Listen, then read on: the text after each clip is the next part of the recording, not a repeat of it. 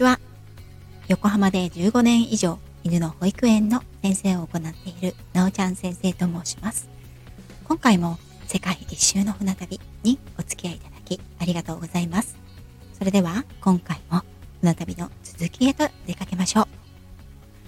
う。6月20日、船はオランダ・アムステルダムを出港し、翌日は一日船の上で過ごしました。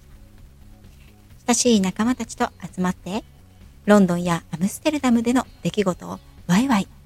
海を眺めながら話をしたり、買ったお菓子やパン、ジュースを持ち寄って、それぞれの部屋で楽しく過ごしました。ピースボートの良いところは、途中下船、途中乗船が可能なところ。ロンドンで一度下船をした仲間の中には、ロンドンとパリを結ぶ高速鉄道、ユーロスターでドーバー海峡を渡り、そのままベルギーを経由してアムステルダムからまた乗船というような人たちもいて、行動力に憧れつつ、お土産のベルギーワッフルを分けて食べながら、その珍道中を聞いたりしていましたよ。出港から52日目、びっくりすることに、旅の全行程のほぼ半分の日数になりました。この旅行期は今年中に終わるのでしょうか？ね、そしてですね、この旅行記だけも聞きたいっていう方のために、ちょっと長くなるんですが、今までの全部の世界一周の船旅配信を概要欄にリンク先を貼っておきました。よろしければ前回の最初の頃からね、文も聞いてみたいよという方、遡って聞いていただけると嬉しいです。ノルウェーの首都、オスロ、入港の風景が素晴らしいと聞いていたので、朝6時半には起きて、甲板に見に行こうと思ったら、思いっきり寝過ごしました。船は静かに着岸し、8時半には下船できるようになりました。オスロの第一印象は、とても空気が澄んでいる。風もなく穏やか。太陽の光は暖かいけれど、日陰は肌寒いぐらいで20度あるかなというところでした。オスロもアムステルダムと同じように中央駅からまっすぐ伸びるカール通りがあり、現国王の居住している王宮まで続いている。まっすぐ伸びる大通りを街の中心まで歩いていく。まだ10時前だからか、一番の繁華街、繁華通りにもかかわらず、通りはひっそりとしていて、ピースボートの同じ乗船客がちらほら見えているだけで、お店もまだ閉まっているところが多い。いきなりセブンイレブンを発見して、懐かしさのあまり入ってみた。中は確かに日本のコンビニみたいだけれど、ホットドッグやクッキー、マフィン、ドーナツや作りたての軽食も売っていて、いい香りが店内に漂っている。思わず一つ二つ買って食べたくなるけれど、あまりに高くてやめてしまった。北欧は物価が高いと言われるのは聞いていたけれど、噂にたがわぬ物価の高さです。とはいえ、世界のパンを食べようの自主企画をここでやめるわけにはいかない。吟味しながらパン屋さんを探す。雰囲気の良さそうなベーカリーカフェに入ると、焼きたてのパンたちがずらりと鎮座している。迷いながら注文したのは、ハムとチーズのサンドイッチ。シナモンの効いたエスカルゴという名前の甘いパン。そしてカフェラテ。これだけなのになんと114クローネ。当時の価格で約2300円。朝ごはんの値段ではないな。サンドイッチのパンは素朴で食べたことのない不思議な感じのパンでした。外側は硬くポロポロしているのに、中はしっとりして美味しい。味は甘みと塩気が織り交ぜられたような不思議な味。それぞれの素材の味が生きていて、とても美味しかったです。エスカルゴの甘いパンは焼きたてで、オーブンの中の鉄板の上に乗ったまま、熱々でカットする時も抑えるのがもったいないくらいふわふわでした。シナモンの風味が控えめな甘さとともに口の中に広がり、値段も忘れて幸せな気分になりました。このエスカルゴパンはオスロではかなりメジャーらしく、他のパン屋さんやコンビニでも見かけました。オスロにはカフェが多く、カフェの文字が目立つ。パン屋さんも大体イートインができて、どこも since 1800年など歴史のあるカフェが多いようでした。私たちの入ったベーカリーカフェも創設1861年とあり、老舗のカフェ、なるほど美味しいはずですね。ベーカリーカフェで朝食の後、10時に国立美術館が開くまで少し時間があったので、街をブラブラ。オスロはノルウェー王国の首都にもかかわらず、人口は100万人もいないとのこと。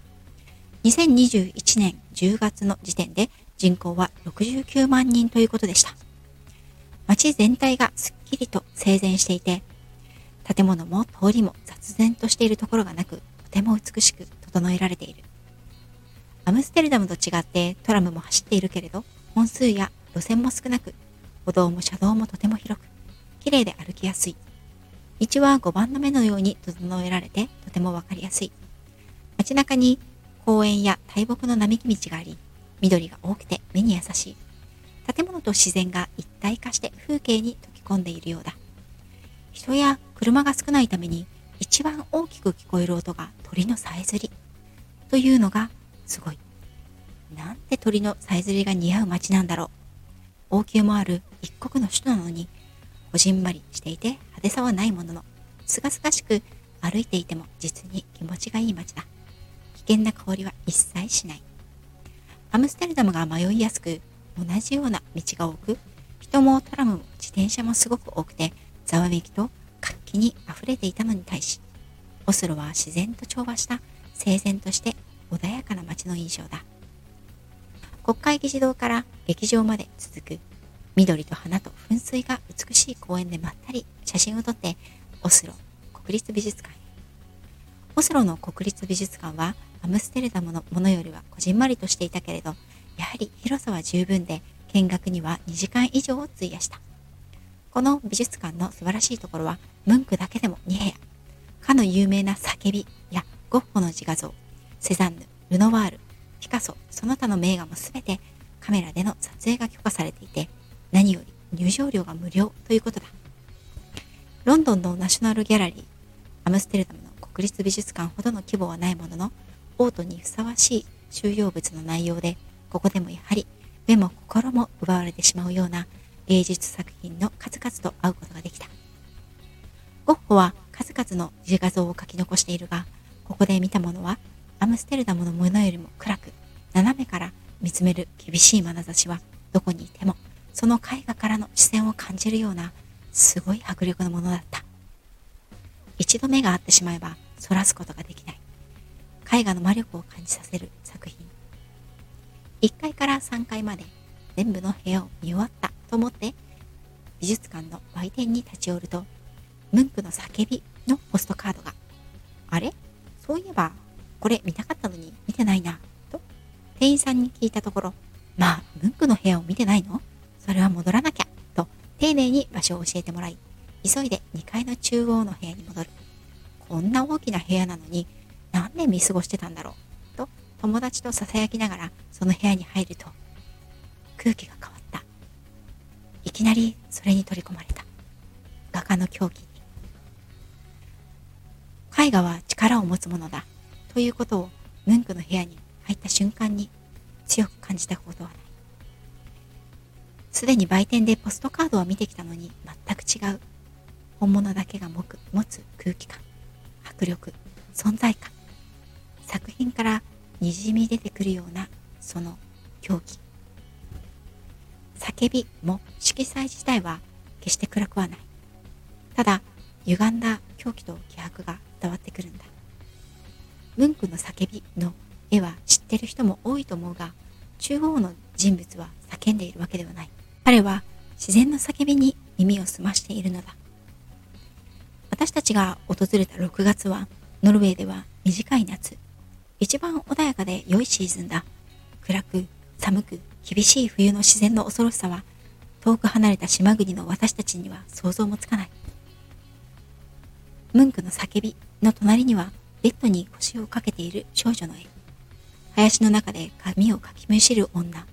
舞うような衣と黒髪をなびかせる少女。目を見開いてこちらを睨みつける自画像。鳥肌が立つような作品たちだった。現在ムンクのほとんどの作品は新しくできたムンク美術館に収容されているということです。もしかしたら美しく近代的な美術館で見る絵の印象は少し違うかもしれませんね。最後にムンク尽くしの部屋に入ったことで、前半の印象が吹き飛びそうだったが、息の詰まるような美術鑑賞を終えて屋外に出ると、木々の青葉、そよぐ風、きらめく太陽と鳥のさえずりがこちらの世界へお帰りと迎えてくれた。なぜかほっとして深呼吸をして、最後は王宮へ。王宮は大通りを登った正面、小高い丘の上に街全体を見下ろすような街の中心に立っている。王宮はそれほど豪華で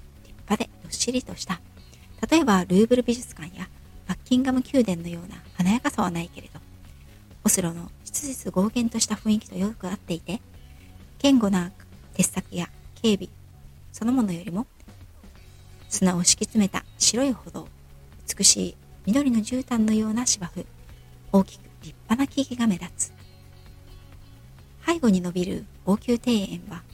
広大な芝生と大きな木々細く緩やかに続く白い小道と素朴な池だけで時々小さな花壇に色とりどりの花々が咲き乱れているのが装飾品。普通の公園のような美しい緑の小道を小鳥たちのコーラスを聞きながらのんびり歩く。一国の王宮の庭園にいるということを忘れてしまいそうなのどかな空間だ。王宮庭園をぐるりと一周して次は視聴者へ。こちらはかなり立派な建物だ。中に入ると高い天井の大ホールが開かれている。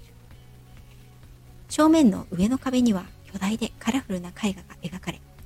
左右の壁も模様と絵に彩られている。これらはノルウェー人のアーティストたちが市民のための芸術の場として総力を結集して描かれたものだという。オスロは小さな町ながら公園や町の至る所に彫刻がありそのセンスも素晴らしいのだ。美術品や博物館も多く本や画材やギャラリーもたくさんある。まさに芸術の都。その視聴者の大広間にふさわしくまるで一つの美術館のような光景だ。ここでは年に一度ノーベル平和賞の授与式が行われる。中央まで入ると別料金のためロープの外側から写真を撮って外に出た受賞者が記念にポストカードや手紙を送ることが多く木目に金メッキで装飾を施した美しいポストがすぐそこにあった今ならメールや SNS に変わってしまったことだろうオスロ前編はこちらまでにしたいと思います少し長くなりましたのでね。後半は、またまたグルメツアー、戻りますよ。オスロでの名物、トナカイ。これをいただいたんですが、実はこのトナカイ料理をいただくまでに紆余曲折がありました。ということで、オスロ後編も楽しみにお待ちくださいね。今回も最後まで聴いていただきありがとうございました。